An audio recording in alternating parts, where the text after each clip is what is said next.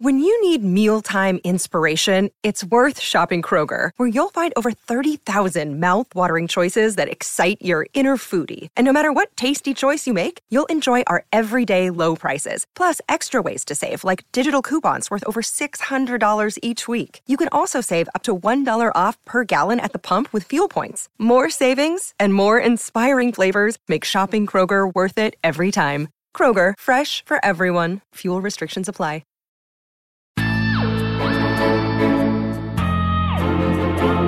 Welcome to SFF Yeah, a podcast dedicated to all things science fiction and fantasy. This is episode 42, and we're recording on December 13th. I'm Sharifa Williams, and I'm here with Jenn Northington, and we're coming to you from Book Riot as usual.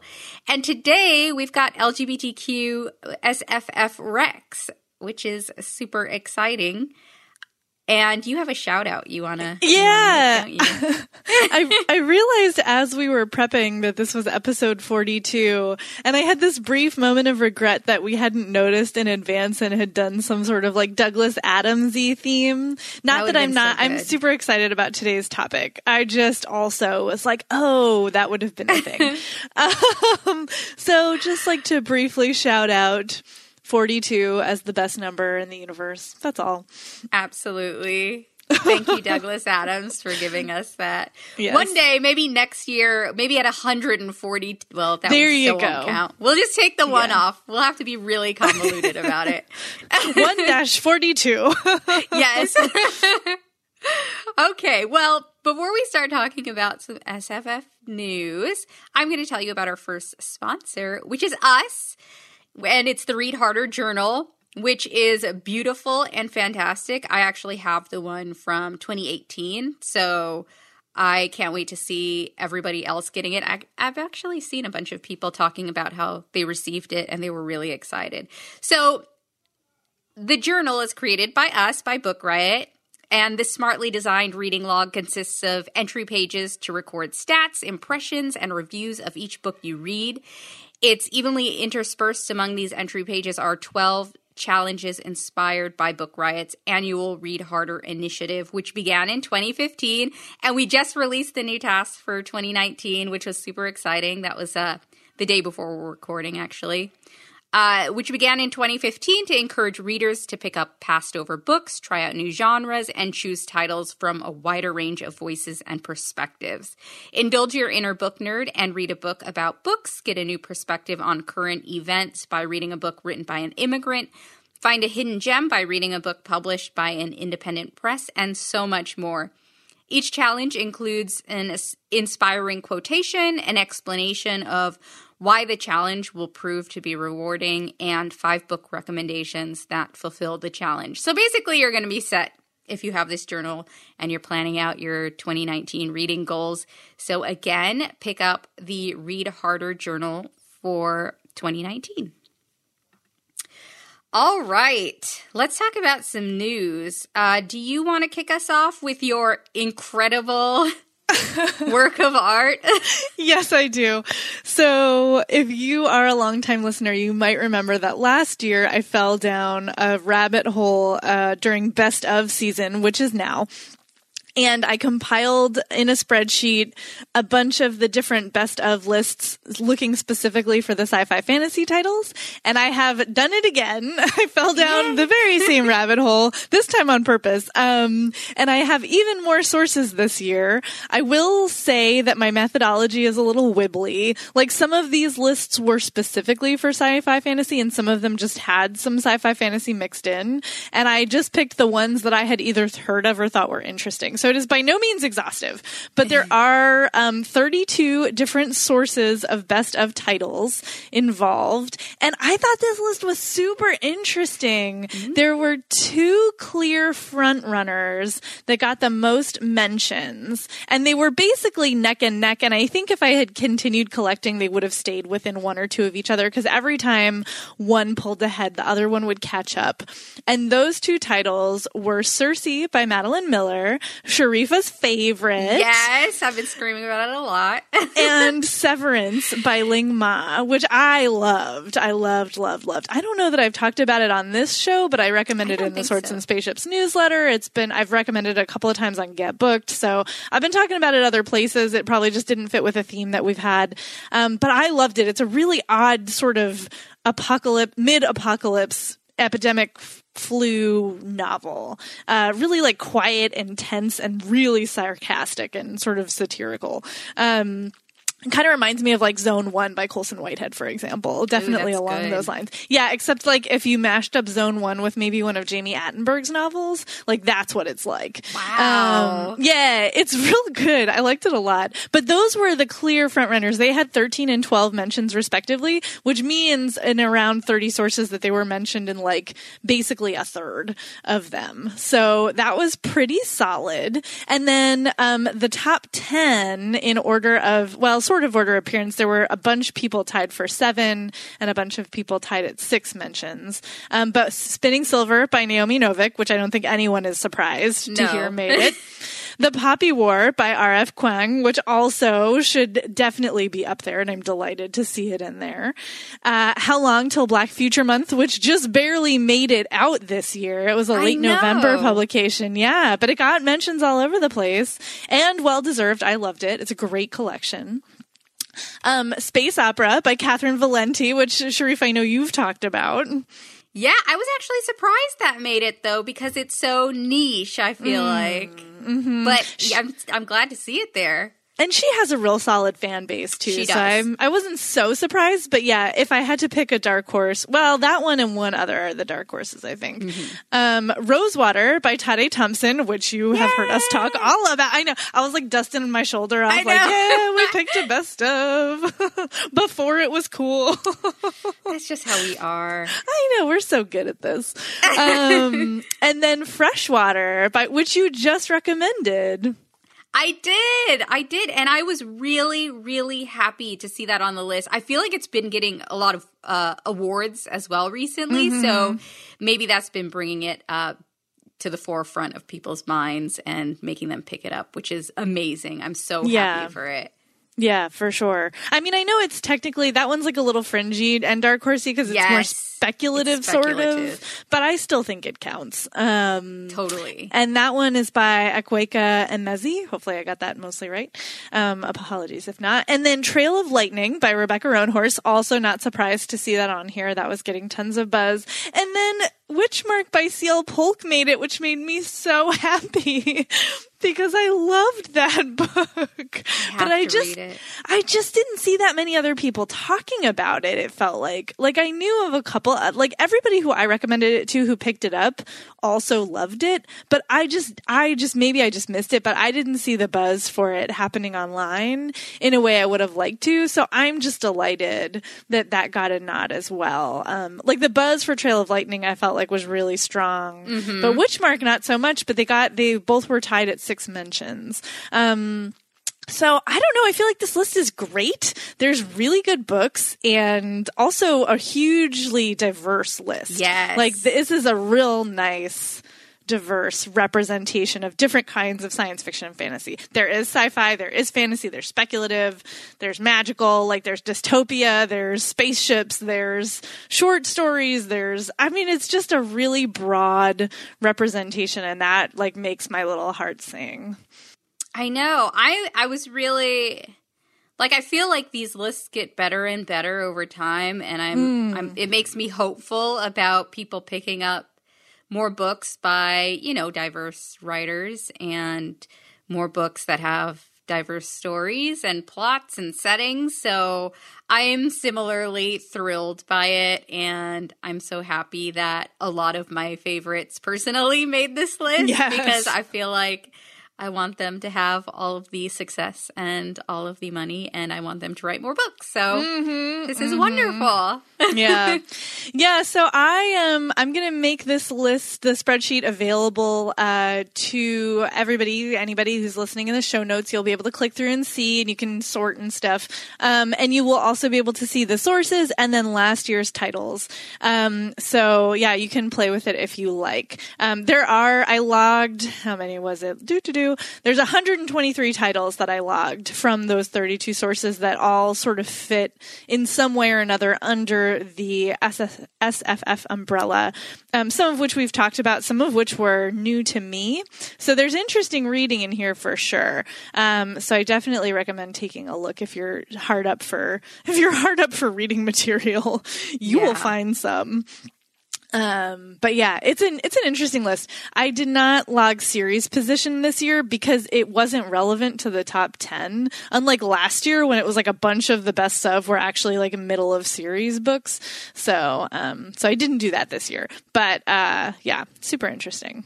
This is amazing. Thank you so much for doing this every year. It's, Um, it's I think it is going to have to be an every year thing now because it's so interesting to look at, like what. and, Yeah. you know, the thing that tipped Circe and Severance over is I think that both of them are sort of borderline literary fiction and sci-fi fantasy. Like there's the only thing that makes them literary is really their publishers. It's not like there's nothing about the books that's not sci-fi and fantasy. It's just that they were marketed to a wider audience and they were published by not like specifically niche publishers. So I think I, I think really honestly that's what tips them over the you know the mark of the other ones. But I'm also that kind of that makes me even extra happy that these books have gained such traction in audiences outside of sci-fi fantasy. Like that's awesome. Yeah, it is almost like the Colson Whitehead effect. Yeah. Eh, there's just like there are certain books who that eh, I feel like people when they pick them up don't even really even though Colson Whitehead could be writing about zombies and Madeline Miller is writing about a witch and mm-hmm. mythology, like I don't think people necessarily for whatever reason think oh this is science fiction and fantasy which is such a strange thing but it's it's also really fascinating and that absolutely makes sense to me as to why they would end up like on so many lists Yeah, yeah, like not the not just the genre list, but all of the lists. Exactly. Yeah, for sure. Yeah, I mean, I think it bodes well for all sci-fi and fantasy because that means that those sort of literary devices are becoming more like accessible or more acceptable or whatever the word is. I don't know, but uh Yeah. but yeah, I think it's I think it's great. I'm excited. I am too, and I look forward to seeing what these lists look like five years down the line. Yeah, same. Oh my gosh, now I'm having like spreadsheet palpitations about five Oh years worth God. of data. That will be so interesting. Oh my goodness, you really love spreadsheets. I It's really do. like- it's just you should have. We need to get you a badge or something. I will take a badge. It's fantastic. Okay. Well, I actually want to talk about a story that we we haven't been able to get to. It actually happened uh, quite a little while ago, like at the beginning of November, but I had to bring it up because it's just so funny. Funny in some ways to me. It's probably not like great, but so J.K. Rowling ended up having to sue a former employee for so many reasons. So many strange reasons, but mostly for theft. and the thefts are really strange. So in this piece, it says supposedly.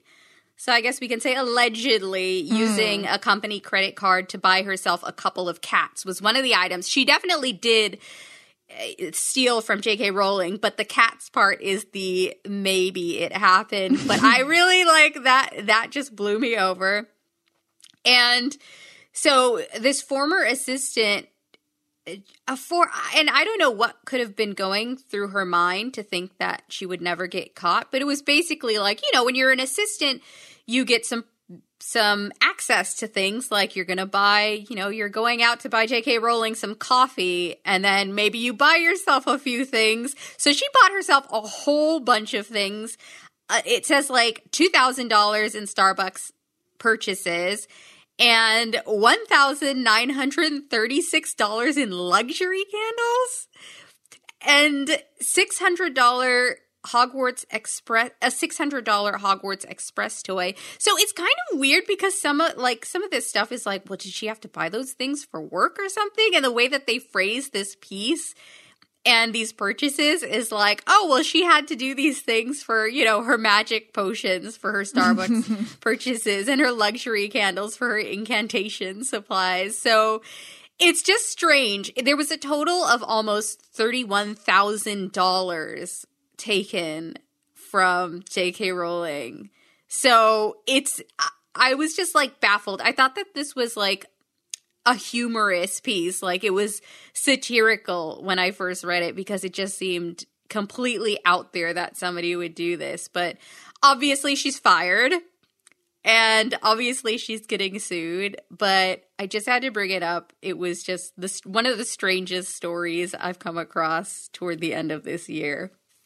Yeah, I I also I knew exactly where you were going when you started talking about this. And and and to your defense, the AV Club who I linked to in the show notes for this story, there were a bunch of different places you could read about it. But the AV Clubs is particularly funny because they are It is. definitely like pulling in all of the Harry Potter trivia around this and like they are making fun a bit. But yeah, um not even a bit. They're making fun. But yeah, like apparently this assistant was with Rowling for 3 years and over the course of that is accused of stealing like $31,000 worth of stuff. Um or like incorrect charges on company cards.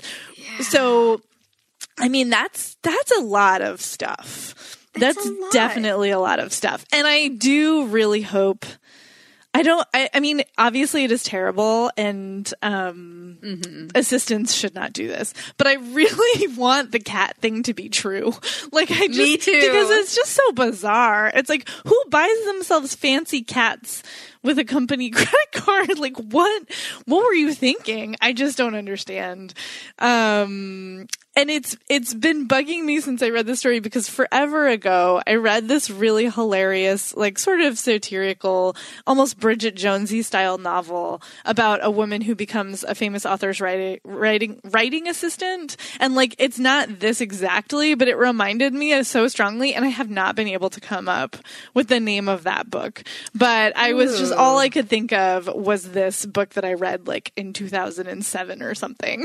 Ooh, I hope Um, somebody listening can identify it. Yeah, like it was like the the spoiler, I'll just give it away, is that Yeah. um she's the author has hired her because the author has like n- is run out of ideas and wants to steal this new assistant's writing ideas um but like the the woman she has hired is faking about being a writer herself and so like there's nothing to steal um and it's just like a comedy of it's like a farce it's a comedy of errors but it was really entertaining and also you know that assistant life um Yeah.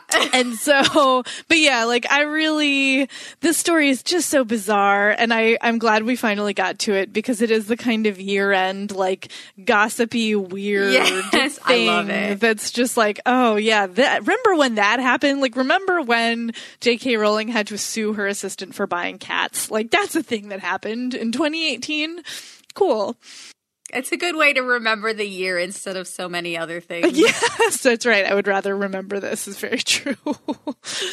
oh Lord.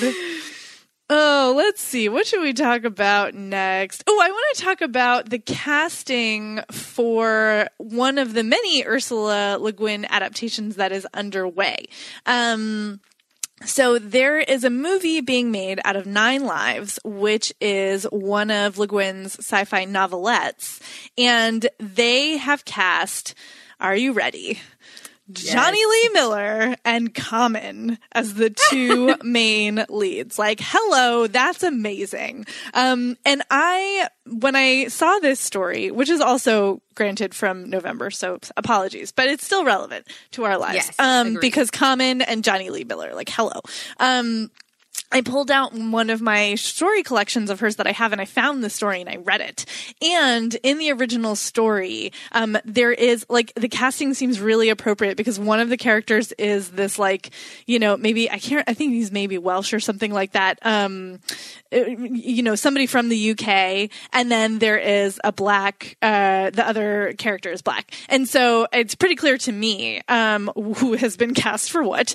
And I think they really did a great job. Like I can see as I was reading this story, I had already read this news and I was like, oh, I can totally see those actors playing these roles. Um, and it's a really interesting, It's actually a really great. I guess I keep calling it a story, but it is technically a novelette. Um, they these are these are two mining scouts who end up needing to work with a team of clones, and it's like ten clones, and half of them are male and half of them are female, but they are all clones of the same person, and they sort of operate as a unit. And then something terrible happens, et cetera, et cetera. Um, and I'm so curious as how they're going to cast and then do the clones. Like, what will they, will it be like computery? Will it be more like something like out of Orphan Black where they have one actor like playing a bunch of different roles with some body doubles and some CGI stuff? Like, who knows? But I'm super curious how that's going to happen. Um, it's entering production and there's no official release date that I have seen.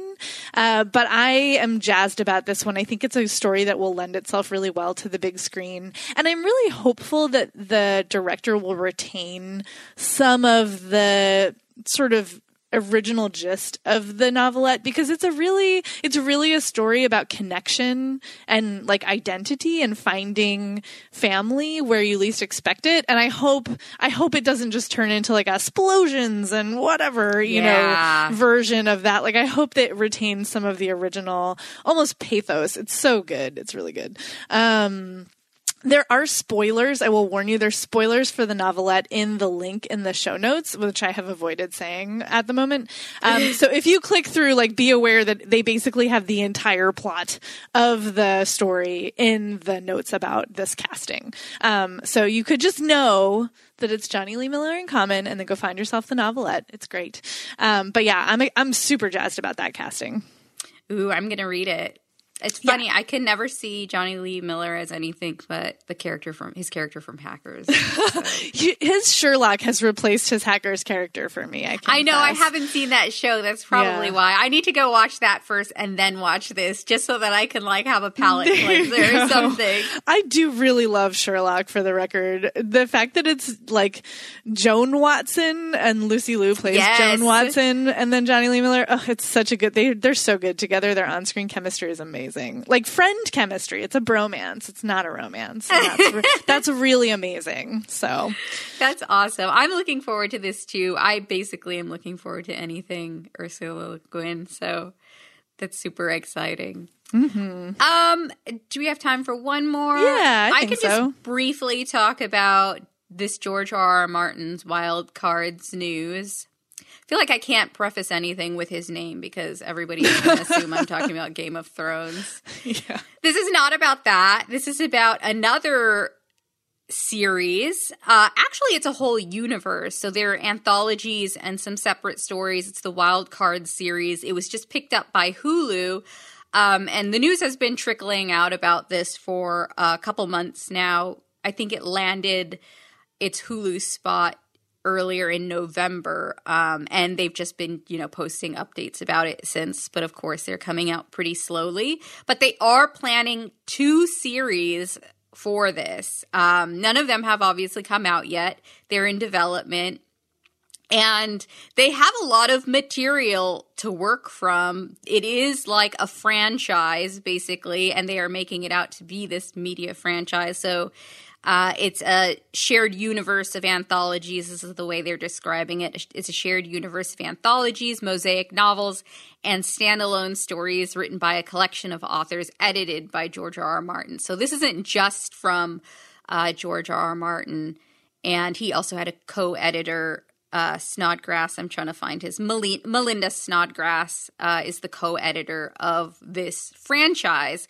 So they're just going in the whole hog with two series, which is it's kind of not surprising because it is George R. R. Martin and his work has obviously translated successfully and his projects have translated successfully over to television and uh, to film soon. And so I'm just like, I just don't know how much more he can do. Like, Oh well, we'll find out. I guess. yeah, he's not going to stop anytime soon. So, um, this is still in development. There isn't that much information about it. There were uh, actually a couple of stories I found about it, but even the more recent news didn't have that much more information about um, dates and I just want to make sure it actually doesn't have like a time.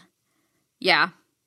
There's nothing about that yet. But this is like it's a 27 volume book series and the first volume was published in 1986. So they're really going back mm-hmm. for some of this stuff and I you know, it's just because it it makes them money. So who knows what else we're going to get like I I probably don't know half of the stuff George R. R. Martin has worked on and published in his past, and who knows how much more of it will end up being adapted for the big and the small screen. But it's interesting. I am totally I'm coming into it like not knowing very much about this franchise and this universe. So um I'm interested in seeing how they develop it and what the story is actually going to be and who's going to be in it, but that remains to be seen. Yeah, I have two thoughts. The first is it's another anthology show, which again, very interesting. This is a lot. This is like an, I think this is now an established trend, right? Yes. Like we're seeing it all over the place. I'm really curious to see how this all plays out. Obviously, Black Mirror did really well, or it seems to be doing really well. I actually don't know any like numbers for viewerships or whatever, but I'm always seeing references to it. So I can only assume that it's doing well. So. And, you know, we're American Horror Story is still going on. And that's, I think, way, maybe the first recent one that I can think of. There might be another one, but that's sort of the most prominent example that I can think of and the longest running to date um I mean Twilight Zone is coming back, right? Like uh-huh. all of these things are happening and I think it's really interesting and I'm here for this trend. How many of them I will actually watch remains to be seen because I'm barely getting any TV time in as it is. But um, and most of it goes to the Great British Bake Off, if I'm being perfectly Same. honest.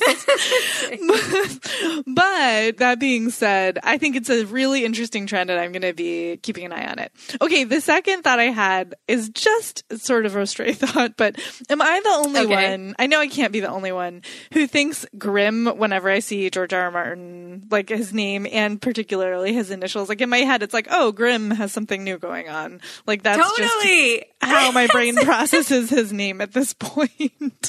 That's such a random thought, but it is so true. I right. I I am exactly the same way, and I never even thought about it. Yeah. You're not alone. Okay, cool. All right, let's see. So it is time for our second sponsor before we get into our LGBTQ sci-fi fantasy picks. Um, and the second sponsor is also us. It is our true story giveaway. Obviously, this is a show about science fiction fantasy, but we know that that's not all you read. And so you will want to hear about this. We are giving away 10 of our favorite works of nonfiction from this past year, including Educated by Tara Westover, One Person No Vote by Carol Anderson, Anderson, I'll Be Gone in the Dark by Michelle McNamara, and more. To enter, you just sign up for True Story, our nonfiction newsletter for nonfiction news, book recommendations, and deals, and more. You can go to bookriot.com slash nonfiction giveaway to enter. If you are already a su- subscriber to True Story, go ahead and fill it out anyway to get yourself in there. We will just remove all of the duplicates when it comes time to sign folks up for the newsletter. So you, if you're already signed up, that's no problem. You should enter anyway. Um, so again, mm-hmm. that is bookriot.com slash nonfiction giveaway, and it's 10 of our favorite works of nonfiction from the past year. It's a good sweeps, I will tell you that. Yeah, it looks amazing. Mm-hmm. I want that mm-hmm. stack of books. I know, right? It's a good stack. I always want our stuff. Mm-hmm. Okay, well, I'm going to kick us off with our LGBTQ uh, science fiction and fantasy picks. And I'm going to start with my fantasy pick which is no surprises, perhaps, Freshwater by Akwaeke Emezi, um, which did make it to the top of the list. And I actually did mention this last show. I was kind of rushing through it, and I said that I would be back to talk about it again for sure. I had no idea when I would actually do that, but this provided the perfect opportunity for me to actually talk about this book because I loved it so much. And I feel like I'm going to very quickly have to retire it from me talking about it because I'm already uh, going overboard. But it's really good. I cannot recommend this anymore. Uh, it was just such a unique read.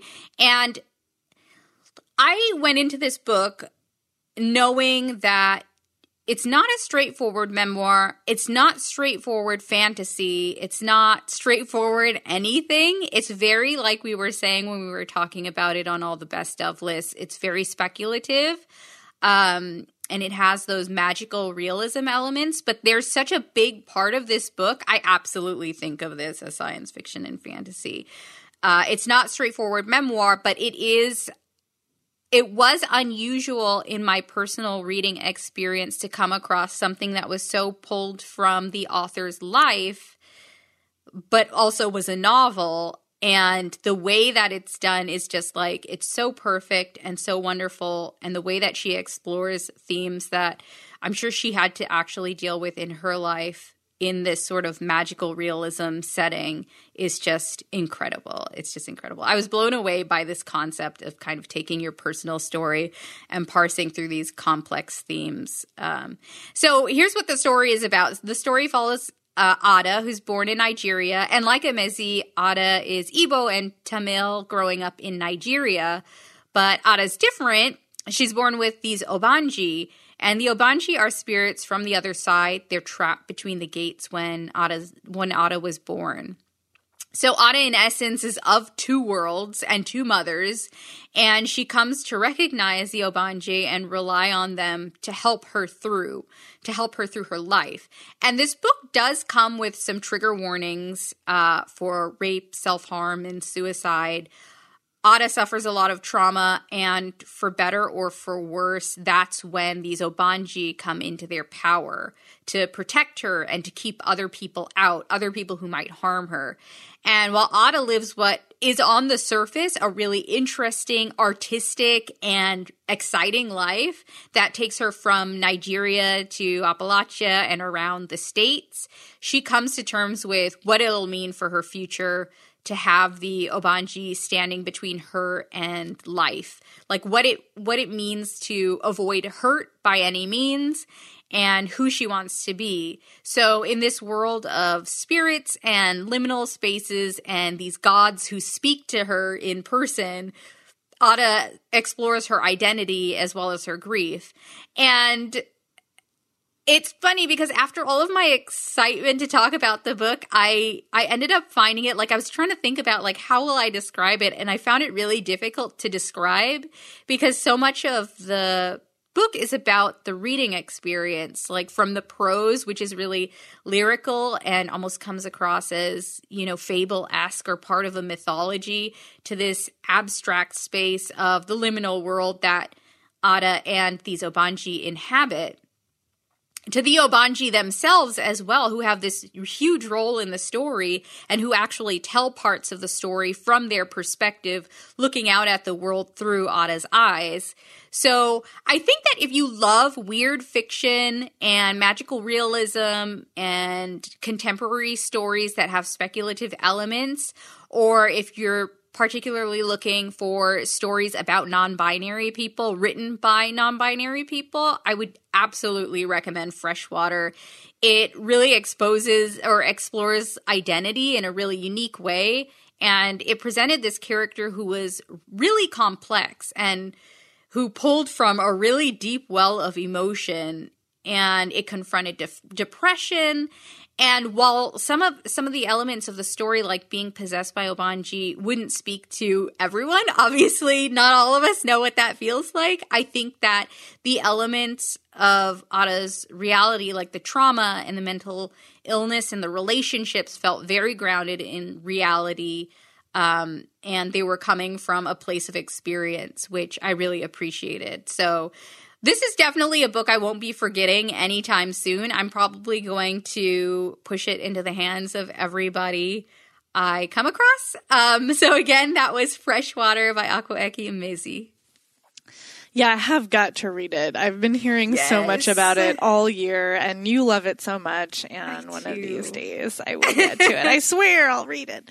Um, my first pick is sort of I like played fast and loose with our usual rules here. I'm not gonna lie. My yeah. books are both sort of straddle some categories. And um, So Lucky by Nicola Griffith is my first pick. And it is perhaps not technically sci fi or fantasy or even magical realism, although there are a few sort of like hallucinatory or otherworldly touches to it.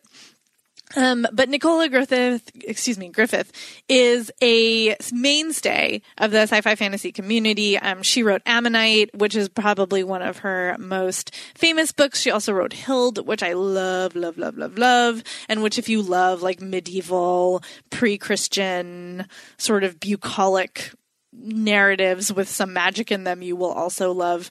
Um, so she's written sci-fi and fantasy. And So Lucky is her newest book, and it is um, based on her own experiences. It's about a woman who is the very successful director of a multi-million dollar AIDS foundation. Her name is Mara.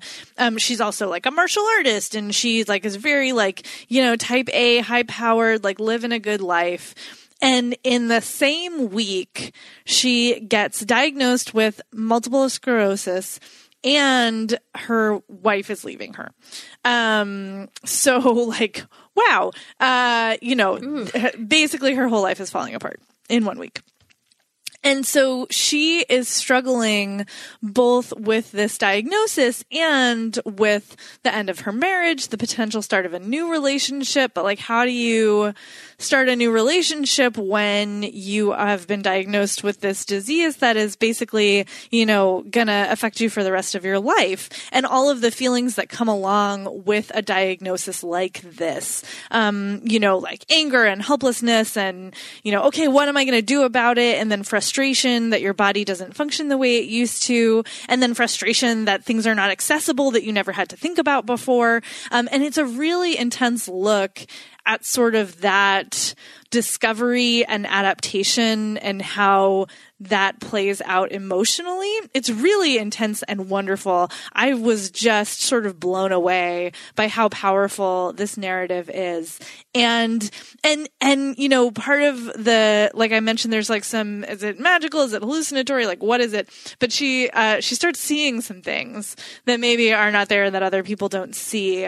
And it's all part of this, you know, sort of, new crazy period in her life where she just nothing that she thought she could rely on is still there.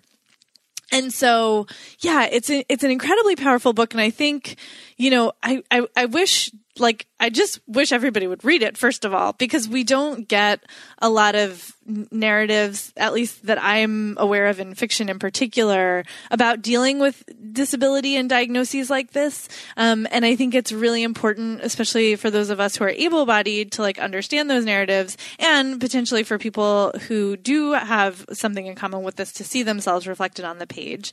Um, but also it's not just about getting sick like it's about so much more. It's about you know, professional development. It's about love and it's about, you know, what happens when a relationship is disintegrating. And it's just, oh, there's so much good stuff going on in here. And Griffith is an amazing writer. It reads really beautifully. I, it feels like, you know, and it's, it's like 180 pages, which maybe is even technically novella length.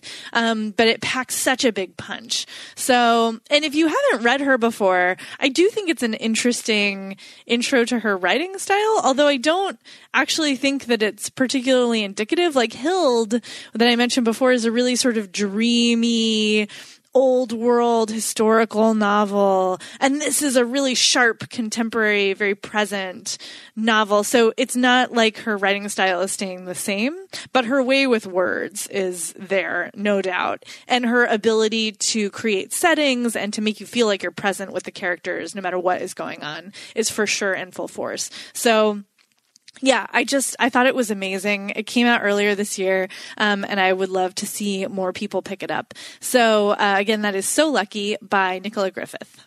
I am all here for all of the books that are hard to place.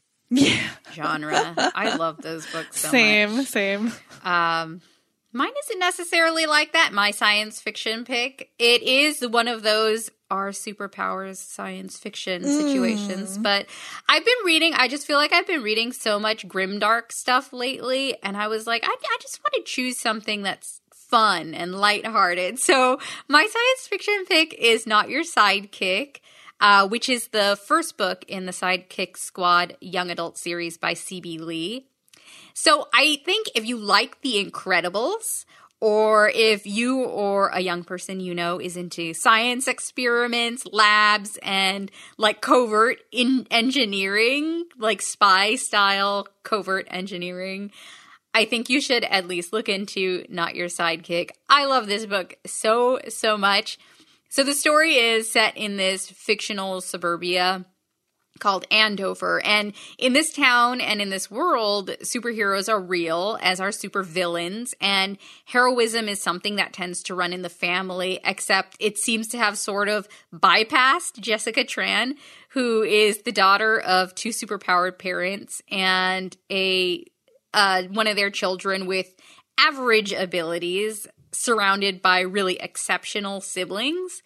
And Jessica doesn't really have much hope for her future feats of heroism because she's never really she's never been able to perform any sort of superpower, try as she might. Um, and she's approaching the end of her high school year, so or her high school career. She's a senior, and so she's trying to make something happen because part of getting into college and part of getting into a superhero academic learning environment is being able to prove those powers. And nothing is happening for her. She's not even a super genius like her little brother, so her prospects, even as a regular college applicant, aren't really that hot. Um, so she makes this logical leap and gets an internship with a supervillain to give her her college applications a little boost. And the thing about this job is that her employer is really mysterious, first of all. Like her interview is very strange and it would I think it would give a lot of red flags to anybody, but she decides to take it. She's desperate. And then she goes to work and she finds out that her coworker happens to be her secret uh, her secret crush Abby. So she considers some things, she dismisses some things, and she decides her job is pretty sweet. It gives her a chance to get closer to Abby, who, you know, as far as high school status is concerned, has always seemed miles away. And then, of course, all is not well in the suburbs, and Jessica gets pulled into this conflict that's going to put her heroism to a real test at last. And I thought about this book because it does feel like that time of year when I don't know, some of us particularly crave really lighthearted, fun stories to read for the holidays. And I just found this book so full of adventure and so full of fun. It is definitely an adventure sci fi story. It's also a story that features a host of young queer characters and where Jessica's identity is a, a natural part of her life rather than a huge part of her struggle. So these are queer characters written by a queer author. Um, which I always look for. And the romance in the story is really sweet and really cute. Um, and I, I love a story about a character who feels, who thinks they're very run of the mill because I found Jessica's journey satisfying. I think because the story says, you know, no matter your age, I think many of us can relate to that feeling of being unspecial and wanting to prove yourself to the world. And the message there is a heartening one that doesn't emphasize being this chosen person, but rather fighting for what you believe in and for a better a better world however that ends up looking for you. So I think if you're looking for a sci-fi adventure with a lot of heart and some robots and things, you should definitely check out Not Your Sidekick by C.B. Lee. And then the second book, Not Your Villain, is also out. The third is due next year, I believe. I also loved that book so much. Yay! It is I co-sign everything you said. It's exactly right. It's so sweet and lighthearted and fun and like with such a good sort of arc for Jessica. I loved it too. Yeah, yeah it's just really good. Yeah, so I want to read it again. I know. I really need to read the second one. I just Me can't. Too. I just haven't had a chance. Um, but I'm gonna pick it up. Um, okay, my second book is generally getting tagged as fantasy. There are some elements of well, at the very least, technology and like actual steam technology. I think it's technically more silk punk than steampunk. Anyway, mm-hmm. it's The Black Tides of Heaven by J.Y. Yang, uh, which is the first in the Tensorate series, which is ongoing. They're novellas, and um, it is. Uh, It is, let's see, the fourth one comes out early next year. The other three are already out. But this one is still my favorite. It's the first one. It's actually the second one I read. I read them out of order by, by accident in my defense because the first two came out at the same time and I did not realize the order. It was before they officially said numbers one and two on them in my defense. Um, but so, yeah, so this first one is about twins Mokoya and Akiha, who are the children of the sort of highest ranking official in this world, who's named the Protector. Um, and th- she sells them basically to this the Grand Monastery as children. Um, she's not a particularly warm and fuzzy mother. Um, and Mokoya is, has a gift of prophecy. Um, and and has always overshadowed her twin Akiha. Um, and as sort of and and he has sort of been relegated to the background to the shadows and you know has trying to figure out what his role in life and in a lot of different things are because you get their childhood, but you also see them sort of get, as they grow older, get sucked into this political unrest that's going on. And so, um, this one follows Akiha as he tries to figure out like who he is and what he wants to do with himself and how to do that without totally losing his connection to his twin sister. And there's a lot of good stuff in here. It's got coming of age. It's got a really sweet gay love story. It's got this political tensions and like who's on the good side and who's on the bad side. And, you know, what are the rebels? Like, what is their role in all of this? Um, and it's got this family, you know, this strained family dynamic with the twin and the mom and all of that stuff. And it's kind of astonishing to me. This is like, you know, yeah, it's like 200 pages. It is technically a novella. Um, it's short, but it's so full of things and juicy, juicy plot and really great characters. And I love the world building in this. There is magic, but Akiha doesn't have any. Um, he, like, he doesn't have the gift of prophecy. He can't manipulate the magical system, which in this story is called the Slack, um, which is always unnerving for me because we, we use the app Slack for work. And I'm like, that is, it's not No. magical. it's great, but it's not magical.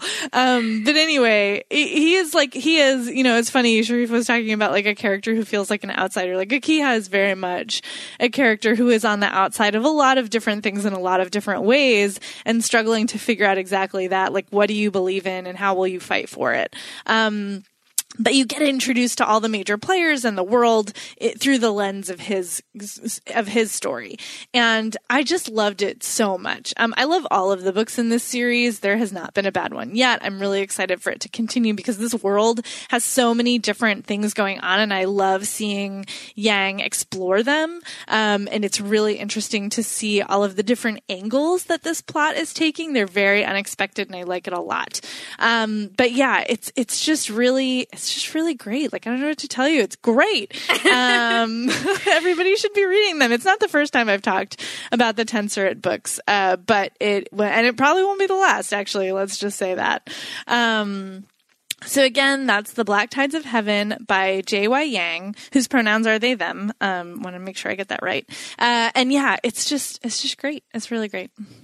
Sounds fantastic. Ugh, and that's that's our story. Oh, I um because we only you know have the time in this show to talk about two books each, um, but there are so many more good LGBTQ sci-fi and fantasy. I'm going to leave some links in the bottom of the show notes for you to continue your further you know reading adventures. Um, because yeah, there there is a lot of great queer Yeah. sci-fi and fantasy out there. Like you should have access to all of it. So we will leave some links in the show notes. Um, thank you all so much for listening.